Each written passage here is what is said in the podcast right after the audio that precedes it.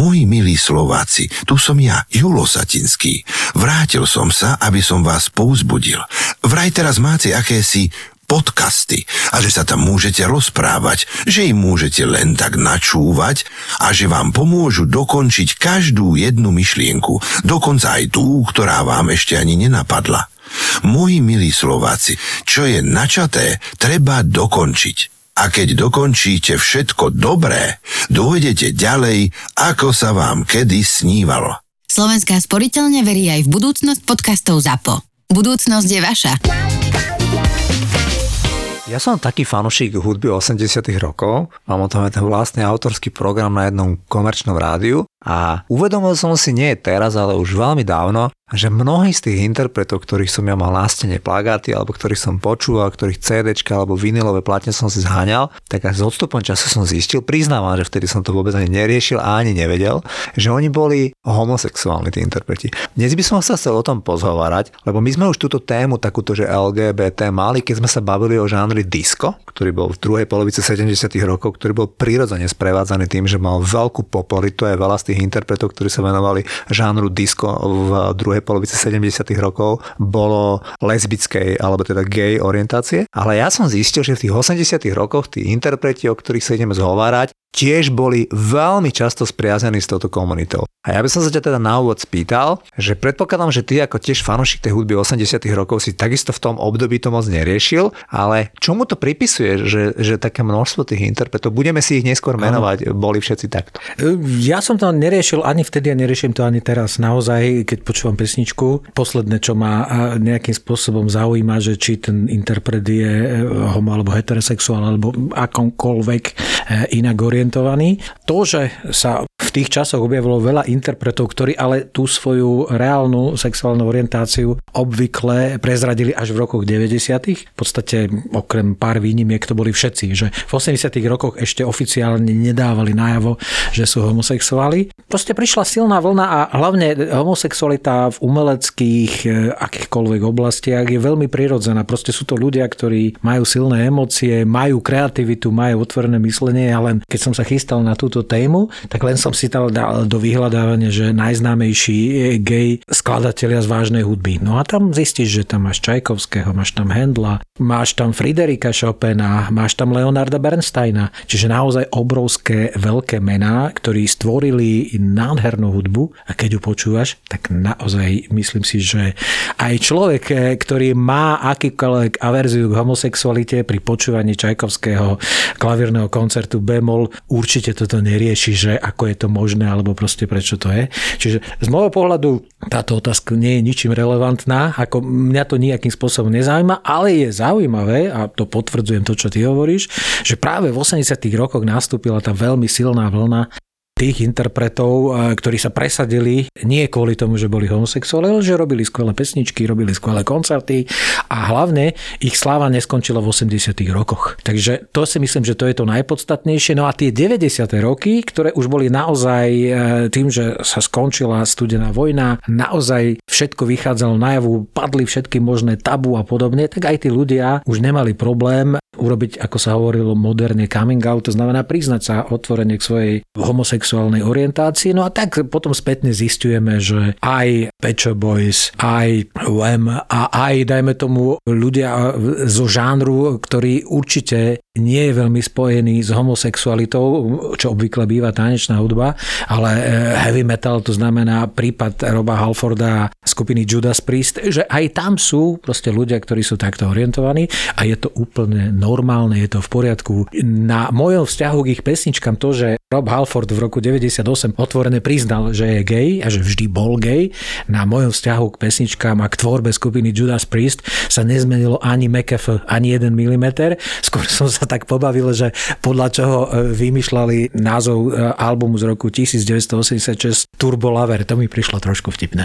Dôvod, pre ktorý sa o tomto zhovárame, teda v žiadnom prípade, to podotýkam, nie je naša xenofóbia. My sme s Jurajom obidva veľmi liberálne, tak ako milujeme afroamerickú hudbu alebo černovskú hudbu, tak pochopiteľne, že vôbec nemáme problémy so sexuálnou orientáciou tých interpretov. My sa chceme o niektorých tých interpretoch pozhovárať A priznávam, presne opakujem to, čo povedala Juraj, že ja som si vlastne uvedomil, že tí moji najobľúbenejší interpreti, oni boli homosexuálni. Takže ja by som vám teraz vymenoval len tak z tej éry 80 rokov, tých interpretov, ktorí teda majú niečo spoločné s touto sexuálnou orientáciou. Boli to Wham, Pet Shop Boys, Frankie Goes to Hollywood, Erasure, Bronsky Beat, Imagination, Culture Club, Kaja Gugu, Dead or Alive, Elton John, bisexuálny David Bowie, Debbie Harry, Dusty Springfield, Freddie Mercury, B-52, celá kapela kompletne. Spevák Judas Priest už Juraj spomenul. Big Fun, Hazeldean, Divine, Samantha Fox, Barry Manilow, Michael Stipe Ariem, Tracy Chapman a mnohých ďalších. A témou tohto nášho podcastu je, že sme si o niektorých z nich pripravili niečo. Mm-hmm. Juraj, keď sme si povedali, že sa budeme o tomto zhovárať, tak povedz mi, že ktorého z týchto interpretov, ktorých som ja vymenoval, alebo ktorých ty máš v hlave, bol taký tvoj obľúbený, o ktorom by si nám rád niečo povedal? Minimálne 50%, z ktorých si ty povedal, tak ako patria medzi určite mojich obľúbencov. E, skupina R.E.M. patrí mojich, medzi mojich celoživotných miláčikov a na tej hudbe v podstate ani nemáte čo povedať, že je niečo špeciálne, čo by bolo špecifické pre homosexuálnu komunitu, pretože je to, e, sú to všetky podoby alternatívneho alebo rádiového roku, tých college radio station amerických a je to univerzálna nádherná hudba. Tvorili ju najskôr teda štyri a potom neskôr traja kamaráti, dlhoroční kamaráti počas celej existencie tej kapely a e, čo je zaujímavé na tom Michaelovi Stipeovi, aspoň čo som čítal, že keď riešili túto otázku, tak on e, povedal, že ako to je teda s jeho sexuálnou orientáciou. On povedal, že z 80% sa cítim byť gejom, ale neznášam slovo bisexuál. To znamená, že ako sa hovorí, že v každom mužovi je časť ženy a v každej žene je časť muža, tak si myslím, že ten yin-yang e, princíp v zásade funguje a väčšina obyvateľstva alebo väčšina ľudí je v podstate heterosexuálne orientovaná, ale to, že máme nezanedbateľnú tú homosexuálnu e, menšinu je úplne v poriadku. Tak to má byť. Ako ten život, aj ten svet má byť absolútne pestrý a to, že sa nám zdá, že tých ľudí tejto orientácie je e, príliš veľa, je len v podstate taký klam. Pretože keby sme si urobili zoznam heterosexuálnych interpretov, tak ten je mnohonásobne väčší ako ten zoznam tých homosexuálnych, tak preto sa nám zdá, že ich nejak ako veľa, že oni si zrejme navzájom v úvodzovkách, ako uh, hovorím tie rôzne konšpiračné teórie, že oni si navzájom pomáhajú a ťahajú sa, robia si rôzne, uh, by som povedal, akože ústupky sami voči sebe, čo nie je pravda, pretože uh, opäť zopakujem svoj klasický prístup, ktorý si myslím, že má 99,5% ľudí. Počúvaš pesničku, počúvaš hudbu, páči sa ti alebo nepáči sa ti. A som presvedčený, že takmer nikto nerieši, že či ten interpret alebo nebodaj ten ten skladateľ je e, sexuálnej orientácie, ktorej som ja, alebo ktorej e, som favorit, alebo nie, alebo podobne, alebo, alebo má na tej inej sexuálnej orientácii niečo irituje, alebo niečo podobné. Pesnička sa ti buď páči, alebo sa ti nepáči.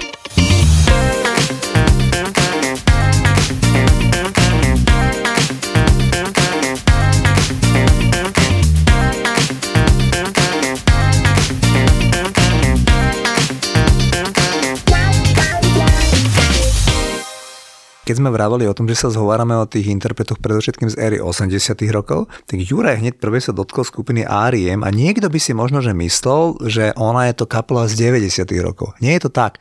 Je síce pravda, že tie kľúčové albumy Automatic for the People a Out of Time vyšli v 90 rokoch, ale časopis Rolling Stones v 87 roku vyhlásil R.E.M. ako kapelu roka. V tom období, kedy ešte sme, ani my, sa ti priznám, že ja som napríklad moc o R.E.M. v 87 roku nechyroval, to sa ti priznám, ale je pravda, že oni boli už veľmi populárni v 80 rokoch. No v 80 rokoch e, ovládli vlastne ten priestor amerického e, college radio station, uh-huh. to mhm. znamená toho rádiového priestora aj koncertného, ktorý je určený práve pre vysokoškolákov, pre ľudí, ktorí sa zaujímajú o rokovú hudbu, e, troška viac ako z toho najbežnejšieho pop hľadiska alebo z toho mainstreamového hľadiska.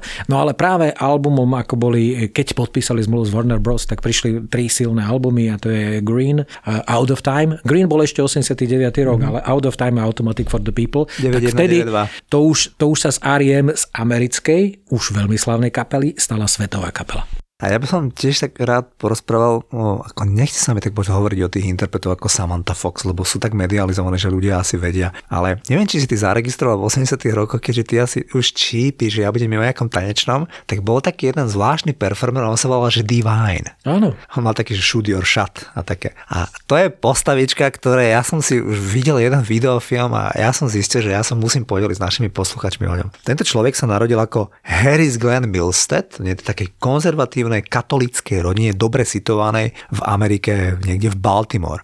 A tento človek, on, on v 15-16 rokoch začal byť taký, že sám si vytvoril počas štúdia na strednej škole nejaký salón, kde chodil ľudí strihať a venoval sa kaderníctvu, venoval sa tomu, že napríklad vedel robiť s kvetmi a tak. A tým jeho rodičom, takým veľmi konzervatívnym, ale veľmi vzdialeným, to bolo také divné, tak sa snažili tomu ako nejako zamedziť, ale vyvinulo sa to proste tak, že on, oni ho pristihli viackrát, že bol prezlečený v ženských šatách. A ten Divine, on je extrémne populárny, keby ste si ho googlili, tak zistíte, že on je number one tzv. drag queen. Drag queen sú to muži, ktorí sa prezliekajú za ženy. Je to veľmi časté. Sám som kedy si prevádzkoval krčmu, kde sme volali k nám tzv. transvestitov, ktorí boli väčšinou takí Česi, ktorí prišli a došli takí chalani do šatne a povedali, že či by som im proste uvoľnil tú šatňu a tam sa tí štyria chalani za pol hodinu dali do podoby Tiny Turner, Cher a neviem koho a vystupovali a stovky ľudí jačali a, a oni z playbacku spievali hity od Cher a Tiny Turner a, a bolo to proste neuveriteľne pútavé. A to boli tzv. drag queens. A toto bol ten Divine. A tento Divine v 60. a 70.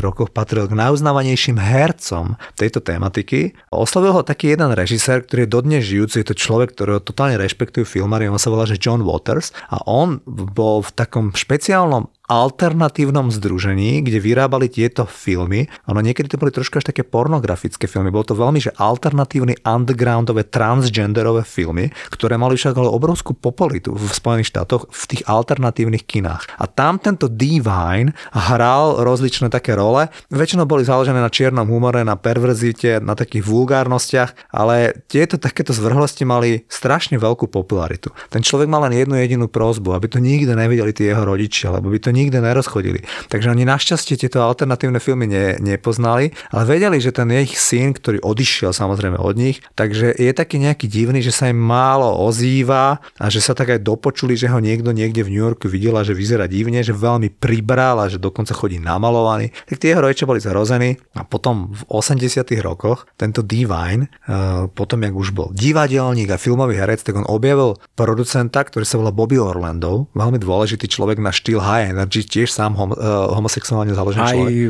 zohral svoju úlohu v histórii Pečo dvojice Pečo Boys. Veľmi správne. Western Girls bol, proste robil... Uh, a tento Bobby Orlando uh, napísal tomu Divinovi niekoľko hitov.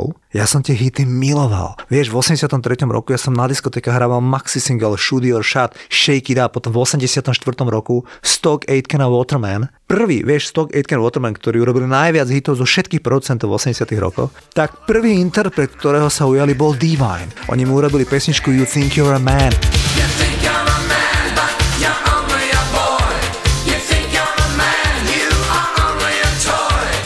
Bol prvý vstup e, trojice Stock Aitken Waterman do britskej hitparády. Potom tam mali desiatky a desiatky hitov, ale prvýkrát sa dostali do top 75 časopisu Melody Maker, tej oficiálnej britskej hitparády s nahrávkou You Think You're a Man, ktorú naspieval v Top of the Pops Divine. Došiel 120-kilový muž, prezlečený za ženu, s obrovskými vycpatými prsiami a proste a spieval tam You Think You're a Man. A proste to, vyprodukovali mu to Stock Aitken Waterman, pretože treba povedať, že tí ľudia pre našich poslucháčov, ktorí robili neskôr hity pre pre Rika Estleyho, Kylie Minogue a Jasona Donovana a podobných interpretov, tak oni začínali s tým, že v prvej polovici 80 rokov vytvárali vyslovene high energy hity. A high energy ako hudobný žáner je vyhradene urobený pre gay komunitu. A tam oni robili, že Dead or Alive, You Spin Me Round, čo si výborne pamätáš, a takisto robili tohto Divine, ktorí boli takisto high energy, obe, obe aj Pete Burns, Dead or Alive, aj, aj tento Divine boli homosexuáli a vytvárali tie high energy, teda tie hity, ktoré mali strašne vysoké BPM EDM, niečo ako dnes by to bolo house alebo techno, tak vtedy sa to volalo High Energy a mali obrovskú popularitu v týchto kluboch. K tomu Divinovi len poviem ten smutný koniec, že on v 88 roku, ja neviem, 42 ročný zomrel, mal veľmi veľkú nadváhu. Ono to bolo také zaujímavé, že títo drag queen, oni to mali takú zásadu, že čím ošklivejšie, tým atraktívnejšie. Čiže on, on nechcel byť pekná žena, on chcel byť hrozo strašne pr- namachlená.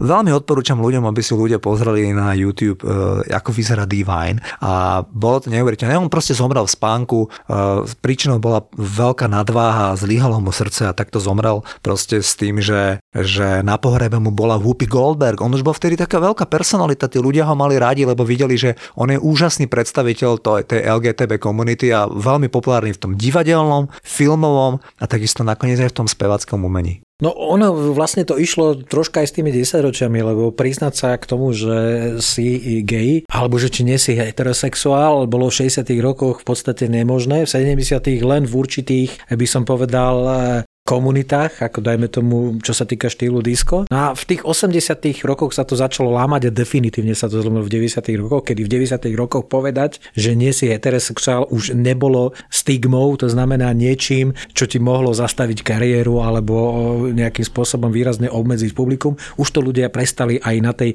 Oni pocitovo to neriešili ani predtým, ale myslím si, že už definitívne padol aj tie všetky nejaké aj pomyselné zábrany, že proste toto je človek, ktorý nemá, by som povedal, zábrany a proste chová sa neslušne, tak homosexualita prestala byť neslušnou záležitosťou. Ono, to lámanie je pre mňa veľmi symbolicky, e, sa stalo prostredníctvom debutovej platnej skupiny Bronsky Beat Age of Consent, pretože Jimmy Somerville a vlastne celá tá kapela, to znamená aj Steve Bronsky a ďalší ľudia okolo toho, boli otvorené gejovia, oni sa k tomu hlásili. To boli tí pionieri, ktorí povedali, my sme gejovia a sme na to hrdí. A dodnes mi ostalo v pamäti a vtedy som ešte nerozumel, čo to vlastne znamená a aký to bol dôležit, dôležitá zmena, ale vo vnútornom obale na albume Age of Consent boli, bolo zoznam krajín a bolo tam uvedené, od akého veku je e, oficiálne, legálne povolený homosexuálny styk. Pretože zoberte si Veľkú Britániu, nielen začiatok 20. storočia, ale ešte aj e,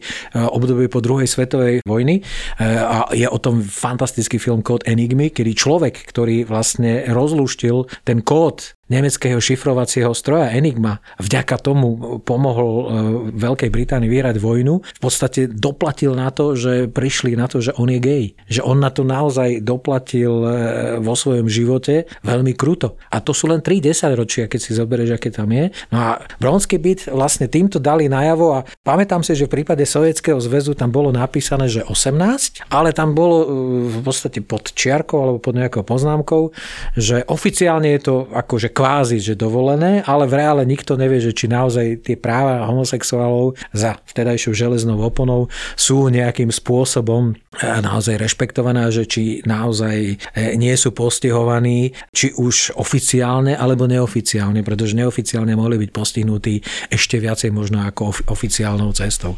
Takže pre mňa a akože vstup problematiky homosexuality, to sa stalo u mňa v polovici 80 rokov, že som vôbec zaregistroval, že niečo také je. Že niekto rieši problém homosexuality v populárnej hudby, boli práve prostredníctvom e, albumu e, skupiny Bronsky Beat. Veľmi správne, v 84.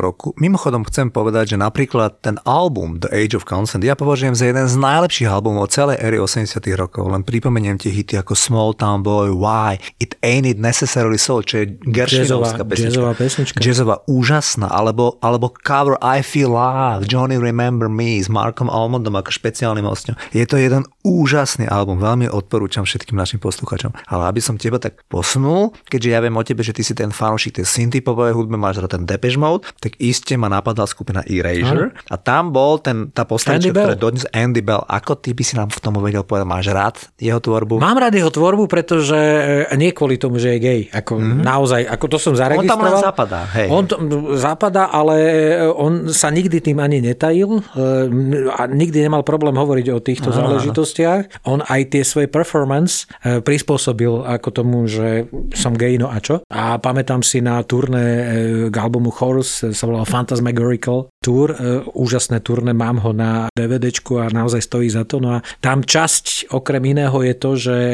keď robili Abu, tak tam urobili aj s Vincom Clarkom tých drag queen. To znamená, mm-hmm. že oni sa obliekli za tú Agnetu a za tú Fridu.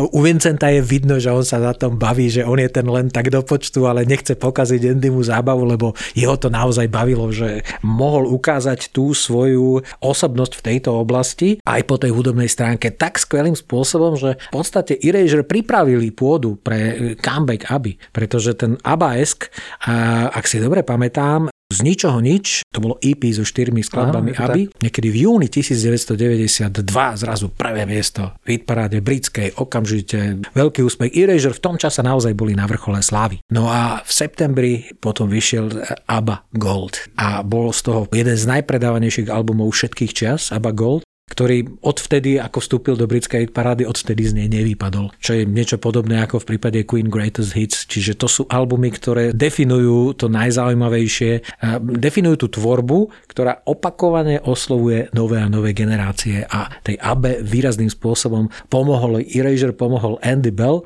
No a Andy Bell, keď už hovoríme o tejto časti ich života, eh, ad jedna nikdy sa netajil, že je homosexuál, žil v dlhodobých vzťahoch so svojimi partnermi, v roku 9 98 priznal, že je HIV pozitívny, ale keďže na rozdiel od tých 80 alebo začiatku 90 rokov už tá veda, už tá medicína pokročila, to znamená, už sa našli lieky, ktoré potlačovali tie najhoršie prejavy a vlastne e, potlačovali alebo výrazne znižovali tú smrtnosť tých ľudí, ktorí boli postihnutí tým HIV e, syndromom, tak vlastne koncertuje dodnes a je to jeden z najusilovnejších kapiel, čo sa týka nahrávania a takisto aj koncertovanie. My sa o tejto téme bavíme a preto som ja vybral 80.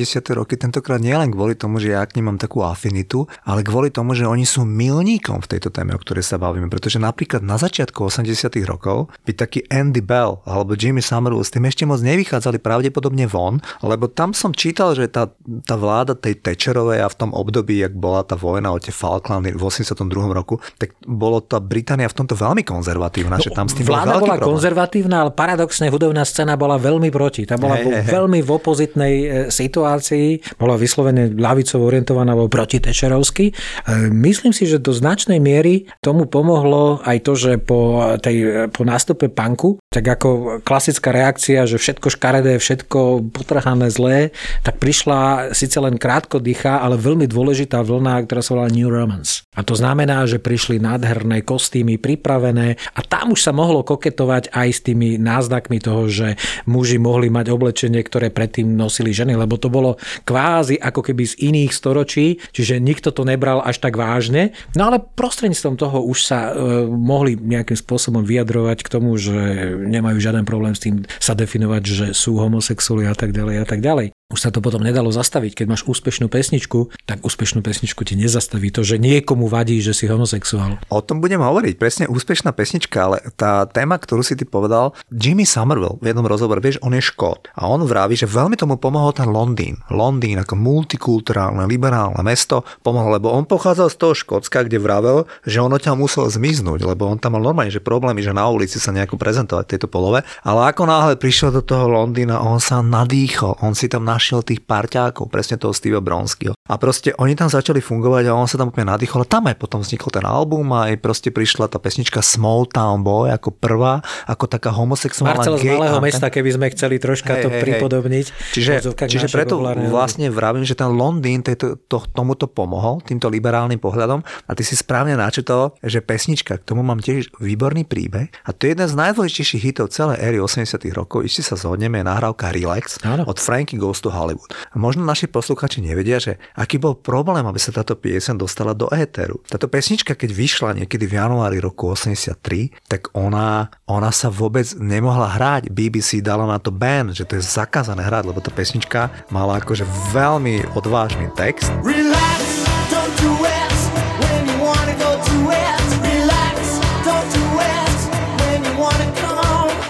Tam sa hovorí when you want it comes, to znamená, to je jasný signál toho, keď sa ten človek ide sexuálne e, vyvrcholiť a táto pesnička, ona, ona síce, dá sa, to, dá sa to, nie je to úplne jednoznačné, lebo dá sa to skryť, ale všetci ľudia mladí vedeli, že tá pesnička je vlastne o zdržiavaní ejakulácie. Hej? Celá tá pesnička je o tom. A tam boli tiež, akože v tej kapele Frankie Ghost Hollywood boli dvaja otvorení gejovia. Paul to boli, to boli obidvaja boli vlastne speváci. A Holly Johnson. A, a ostatní členovia sú heterosexuálni. Ale títo tam boli a dali tam túto pesničku a ona sa priznáva, že tí moderátori ako Johnny Peel, oni mali s tou pesničkou problémy a boli v tej redakčnej rade BBC ako štátne rozhlasu, boli proti tomu, lebo tvrdili, že oni nechcú, aby toto počúvali ich deti. Je pravda, že už existovali komerčné súkromné radiostanice, ktoré tú pesničku hrali v hustej rotácii. A preto sa stalo to, čo sa stalo vlastne v Británii druhýkrát. Prvýkrát sa to stalo v 69. roku. Duet tvojej obľúbených interpretov Serge Gainsbourg a Jane, Birkin, Juté, Mona Blues. A táto pieseň bola na vrchole britskej hitparády, ale v Top of the Pops bolo zakázané ju odprezentovať. A druhýkrát sa to stalo po 15 rokoch, kedy Frankie Ghost Hollywood mali pesničku, ktorá bola okamžite na vrchole britskej hitparáde, ale v Top of the Pops tú pesničku nesmeli odprezentovať. Kvôli tomu, že teda mala ten kontroverzný text. Ale BBC ho hodila uterák do ringu, ľudovo povedané, asi po pol, tri štvrte roku, kedy tá pesnička bola 40 týždňov stále v britskej hitparáde a stále vysoko a, a hodili teda ten pomyselný uterák do ringu a povedali, že OK, že môžu. A vo vianočnom vydaní v 84. roku uh, Frankie Goes to Hollywood odprezentovali tú pesničku Relax. To, to, boli, to bol vlastne rok, kedy uh, tou najúspešnejšou pesničkou bolo Do They Know It's Christmas, čo je zaujímavé, že to bol charitatívny projekt. Ale uh, to je zaujímavé, že dnes sa smejeme z toho, že kedysi ľudia, alebo ktokoľvek, kto rozhodoval o pesnička, mal problém s pesničkou Relax. Z dnešného pohľadu je to smiešne. Ja mám veľmi podobný zážitok alebo pocit som získal, keď sme pripravovali v rámci čarčov a bola to časť, že kontroverzné hity. No a tam samozrejme bol Robbie Williams, bola Madonna, Marilyn Manson a podobné. No a ja som tam zaradil, lebo to som si pamätal a v podstate to bolo, že e, bola kontroverzná pesnička s názvom I Want Your Sex od Georgia Michaela. Normálne ľudia e, mladší odo mňa sa pýtali, a čo je na tejto pesničke kontroverzné. A musel som im vysvetľovať, že vnímanie toho, že e, e, čo môžete v umeleckej tvorbe spievať o sexe alebo to znázorňovať vo videoklipe, bolo v 80 rokoch, v polovici 80 rokoch troška niekde inde, ako bolo v 90 a ako je dajme tomu teraz. Takže tu aj vidíš, že keď padnú nejaké tabu, tak je to spojené s nejakou konkrétnou dobou a naozaj vtedy to bolo presne o tom, že I want your sex. Veď neexistuje, aby takáto pesnička vôbec mohla ísť do éteru, ale nezabrániš tomu, keď je tá pesnička dobrá a ešte navyše troška aj pošteklí vlastne to, čo je v tých ľuďoch celkom prirodzené, lebo ja vždy hovorím, že ľudia sa riadia dvoma základnými princípmi a to je princíp seba zachovy a princíp rozmnožovania. A to, ako sa hovorí, neodrbeš. Jure, teraz ma napadlo, možno by si nám vedel vysvetliť. Už sme sa teda bavili, ale je to veľmi dobré, lebo v tých 80 rokoch na tom príklade tej pesničky od Frankie Goes to Hollywood vidíš, že sa lámali tie lády. A mňa by zaujímala takáto informácia, čo, aký je tvoj názor? George Michael Elton John, obaja títo interpreti, ktorí mali veľké hity v 80 rokoch, tak oni v prvej polovici 80 rokov, dokonca by som si trúfal povedať, že takmer dokonca 80 rokov sa prezentovali viac menej heterosexuálne. Obaja. Ano. Elton John bol v 86 roku vydatý, teda, pardon, ženatý za nejakú nemeckú ženu a George Michael takisto vie, že on proste sa dával do pozície playboya. A moja otázka na teba je, že podľa tvojho názoru v prípade týchto dvoch interpretov, to bolo akože súčasť nejakého marketingu, alebo to bolo také, že ešte to nebolo úplne také easy sa dať urobiť ten coming out? Možno, že by som to rozdelil, lebo Elton John eh, v podstate začínal na prelome 60 70 rokov. To znamená, že on si to potreboval v sebe nejakým spôsobom spracovať. A možno si povedal, že začiatkom 80 rokov, ako naozaj tá jeho kariéra, aj kvôli jeho obrovským problémom s alkoholom išla troška do úzadia. Tak možno si povedal, že skúsi si ten život upratať aj k tomu, že aj keď už niekedy v 70 rokoch e, priznal, že je bisexuál, tak si povedal, že skúsi to takto. A veľmi rýchlo prišiel, keď si zobral tú Nemku, že to nie je ono a že tam sa spomína, že už počas svadobnej cesty tá jeho manželka čerstvá, keď jej povedal, že chce ukončiť tento zväzok, to skoro e, sa pokusila o samovraždu. Čiže veľmi rýchlo sa ukázalo, že je to omyl, ale ale na druhej strane to veľmi pomohlo Eltonovi Johnovi, lebo on si upratal v tom, že už si povedal, že to nemá zmysel ďalej nejakým spôsobom ďalej živiť a na začiatku 90. rokov sa dal dohromady s Davidom Furnishom a majú dlhodobý vzťah spolu, aj keď teda Elton John e, sex, drogy a rock and roll dovtedy absolvoval, by som povedal, v miere väčšej než malej. A prípad Georgia Michaela? V prípade Georgia Michaela je to trošku ináč podľa mňa, pretože on bol na začiatku kariéry, čiže tam podľa mňa celé jeho okolie ho varovalo pred tým, že prosím ťa, e, nerob to, lebo to môže ohroziť tvoju pozíciu, tvoju auru sex symbolu pre to najsilnejšie publikum a to sú samozrejme tínedžerky, dievčatá v tom veku do 19-22 rokov a keď zrazu zistia, že si pre nich v podstate, že nemôžu ťa mať, lebo si proste homosexuál, no tak ako prídeš o svoje hlavné publikum, ale tamto podľa mňa takisto veľmi rýchlo skončilo v tom, že on urobil tak silné skladby, že tým dievčatám to nevadilo. Ja by som to možno teraz veľmi odskočím mm-hmm. a odskočím priamo ku Slovensku a nebude sa to týkať hudby, ale bude sa to týkať filmu, aj keď troška odvodenie k hudby. Michal Dočolovanský, idol mnohých generácií je žien na Slovensku, vrátane mojej mamy. Tiež dlhé roky eh, v podstate nejakým spôsobom bojoval s tým, že e, si nevedel otvorene priznať svoju skutočnú orientáciu, žil v manželstve, mal dokonca deti, ale napokon to dospelo k tomu, že žil v homosexuálnom zväzku, netajil sa tým, že je homosexuál, ale nikde to nejakým spôsobom nedal najavo. A keďže na Slovensku sa nič neutají, tak v zásade veľa ľudí to pomerne rýchlo zistilo, ale na jeho obľúbe to nespravilo vôbec nič, pretože tá jeho umelecká genialita, to majstrovstvo bolo tak silné, že ani tá v úvodzovkách pomysl pomyselná strata toho, tej platonickej lásky ženského publika voči nemu nenarazila na nič. Konec koncov nebol prvý. Zoberme si ten klasický prípad idolu ešte z predchádzajúcej generácie z Francúzska, Jean Mare. Hrdina romantických filmov, neohrozený, neohrozený bojovník a milovník Jean Mare. Potom veď konec koncov je v tom krásna scénka aj s Pelíškou, že víte, že Jean Mare je na chlapečke a podobne. S jeho popularitou to nič neurobilo. Len samozrejme, až, dajme tomu do tých 90. rokov, naozaj tí ľudia e, s tým nemohli ísť nejako veľmi vonku, pretože našli sa, dnes bohužiaľ aj dodnes sa nájdú ľudia, ktorí toto považujú za niečo, že môžu dehonestovať tých ľudí, ano. lebo úvodzovkách nezapadajú do ich škatuliek. Mm-hmm. Keď hovoríme o týchto interpretov, ktorých spadajú do tejto LGTB komunity, tak by som rád ešte povedal, že tým, že celá tá komunita toho showbiznisu je veky vekom liberálna, tak úžasné na tom bolo aj to, že nielen my s tým nemáme problém, ale ani tí ostatní interpreti. Preto aj heterosexuálni interpreti, ako napríklad Madonna, Cindy Lauper a mnohí, mnohí ďalší, oni dnes verejne podporovať, dnes Lady Gaga, oni to významne podporujú celú túto komunitu týchto ľudí, to znamená, že oni im vytvárali obrovskú podporu. Sú také pesničky, ja neviem, od Cindy Lauper je nahrávka True Colors, ktorá je celá venovaná tejto, alebo Madonna má hit, taký tanečný, ktorý som mal rád, sa volá, že Into the Groove. On je celý na podporu celej tejto komunity. Rád by som ešte povedal, že nedávno som si pozrel, že ako vyzerá ten charts, keďže ja som cez tie hitparády, že ten rating tých pesničiek, ktoré sú najpopulárnejšie na tých gay pride. A je to pesnička, ktorá je najpopulárnejšia pesnička podľa, podľa uh, New Musical Express, je nahrávka I'm Coming Out od Danny Ross. Je to pesnička z roku 1980.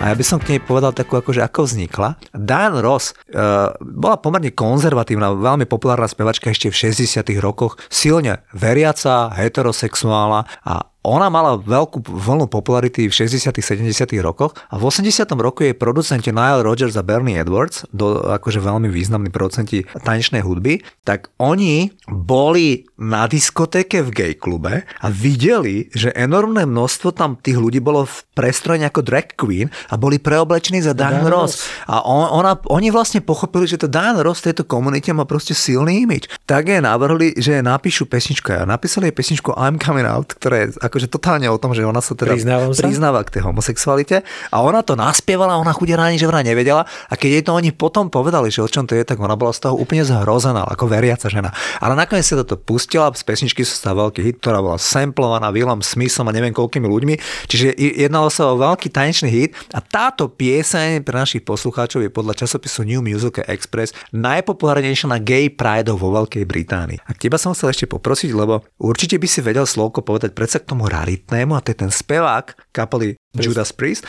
že ako to vlastne, lebo to máš pravdu, to nie je veľmi časté, aby to bol človek z heavy metalovej, bol hard rockovej kapely. A ako vlastne to je s ním? To, že on priznal svoju orientáciu až v roku 98, Bolo to prekvapenie, ako nebudem sa, nebudem sa tajiť, ale zase na druhej strane e, už v tej druhej polovici 90. rokov už to nebolo niečo šokujúce. A on ani neplánoval, aspoň podľa toho, čo sa mi podarilo dohľadať, on išiel na istý rozhovor a neplánoval, že túto tému bude rozoberať, ale jednoducho prišlo na to a on si povedal, že to povie. Proste, že to prizná, že on bol vždy takto orientovaný a opäť zdôrazním, že áno a čo? Čo sa zmenilo na tých pesničkách, ktoré oni robili a ktoré svojím spôsobom tiež definovali podobu, dajme tomu, heavy metalovej hudby, čiže hudby, e, ktorú si väčšinou nespájame s tou gay alebo LGBT komunitou. Ale e, medzi nimi naozaj môžu byť aj fanúšikovia alebo ľudia, ktorí majú radi tento žáner a vedia urobiť rovnako dobre ako heterosexuáli, čo sa v prípade skupiny Judas Priest podarilo, pretože tá kapela funguje v podstate dodnes. Mala za sebou koncerty k 50. výročiu svojej existencie, čiže to dokazuje, že to nebola krátkodýchá vlna alebo nejaká krátkodýchá kariéra, ktorá by bola postavená na tom, že oni sú výnimoční tým, že sú gejovia ako v heavy metale, čiže v žánri, ktorý nie je spájaný s touto komunitou. Opak bol pravdou. Najskôr sa stali slávni ako hudobníci. Proste bola to jedna z najrešpektovanejších rokových heavy metalových kapiel eh, v žánri heavy metal a až v roku 98 sa k tomu pridalo, že jej spevák, to je naozaj neobvyklé, sa hlási, že je gay. Ale to už ani medzi rockermi nebolo nič výnimočné, pretože do tejto kategórie patrí Michael Stipe, patrí Bob Mould, čo je veľká postava americkej alternatívnej rokovej scény a množstvo ďalších interpretov, ktorí už od tohto momentu, oni prelomili, oni otvorili tie dvere, ako sa hovorí, že aj rocker sa môže priznať k tomu, že je gay a že to v podstate z jeho publikum nič neurobi, pretože podľa mňa by to s ním nič ani urobiť nemalo. Pretože opäť zdôrazním, na tých pesničkách, na tých notách a na tých slovách sa nezmenilo. Hej. A ešte by som možno rád povedal takú, čo mne sa páči, ešte máš za tí Pet Shop Boys. Mne sa veľmi páčilo, jak oni obidvaja boli veľmi inšpirovaní v tej ranej tvorbe Dusty Springfield. Dusty Springfield bola populárna britská solová spevačka zo 60 rokov a ona v 70 80 rokov to slávou vyšla veľmi dole, mala nejaké také samozrejme, že alkoholovo, heroinové závislostné problémy, ale tí dvaja z Pet Shop Boys, oni ju tak mali strašne radi, že oni ju v polovici 80 rokov oslovili, kedy tá jej hviezdička bola úplne zhasnutá a oni jej napísali niekoľko hitov a pomohli jej dostať sa proste. Mimochodom Dusty Springfield je lesbická žena a oni mali tiež, v 60 rokoch to mala s týmto pomerne časné. Ona akože Dusty Springfield bola aj psychiatrický pacient, mala tú bipolárnu poruchu. Určite k tomu prispela aj to, že ona to tajila, bola vydatá fejkovo za muža a podobne. A proste títo Pečo Boys to najlepšie vedeli precítiť a preto jej krásne pomohli a vytvorili jej album, nahrala duet s nimi, ktorý bol číslo What 1. have I done to deserve this? Ktorý bol číslo 1 v Británii. Čiže a potom jej urobili tú platňu v 89. roku, kde bol hit In Private a ona proste sa akože znova dostala do hitparád a dokonca keď v 99. roku ona zomrela mesiac pred svojimi 60. narodeninami na karcinom prsníka, tak oni tam, ten Neil Tennant mal príhovor. Oni tam proste z ňou boli do posledného dňa. To sa mi veľmi páči. A ešte by som možno bol osobný, že v rámci tej black music, čo, čo ty tak čakáš, kedy vyťahnem, tak je kapela Imagination. Možno si pamätáš na Just an Illusion a Music and Light. Definičný hit, ako ono. Áno, ja som to mal veľmi rád, je to rok 82, ten album sa volal In the Heat of the Night, ja som si všimol, že oni tam boli nejak poobliekaní, vidíš, vôbec ma to v tých 14 rokoch nenapadlo, oni tam boli poobliekaní ako, ako v rímskych kúpeloch, obmotaní tými reťazami, taký poloholi, ale mňa to vôbec nenapadlo, že o čo sa tam jedná, lebo ja som to jednoducho miloval.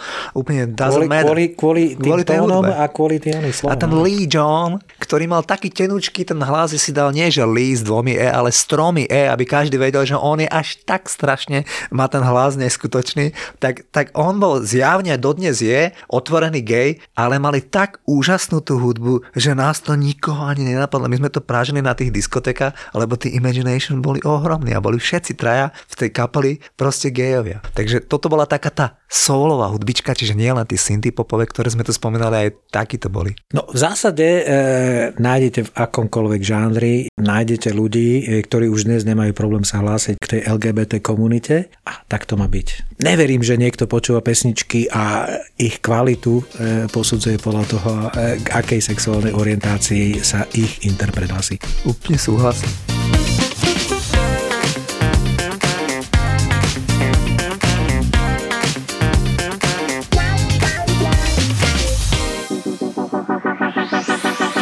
Začali sme vo veľkom štýle. Kuriéri a kuchári vypredali Košice. Baby, hit me one more time.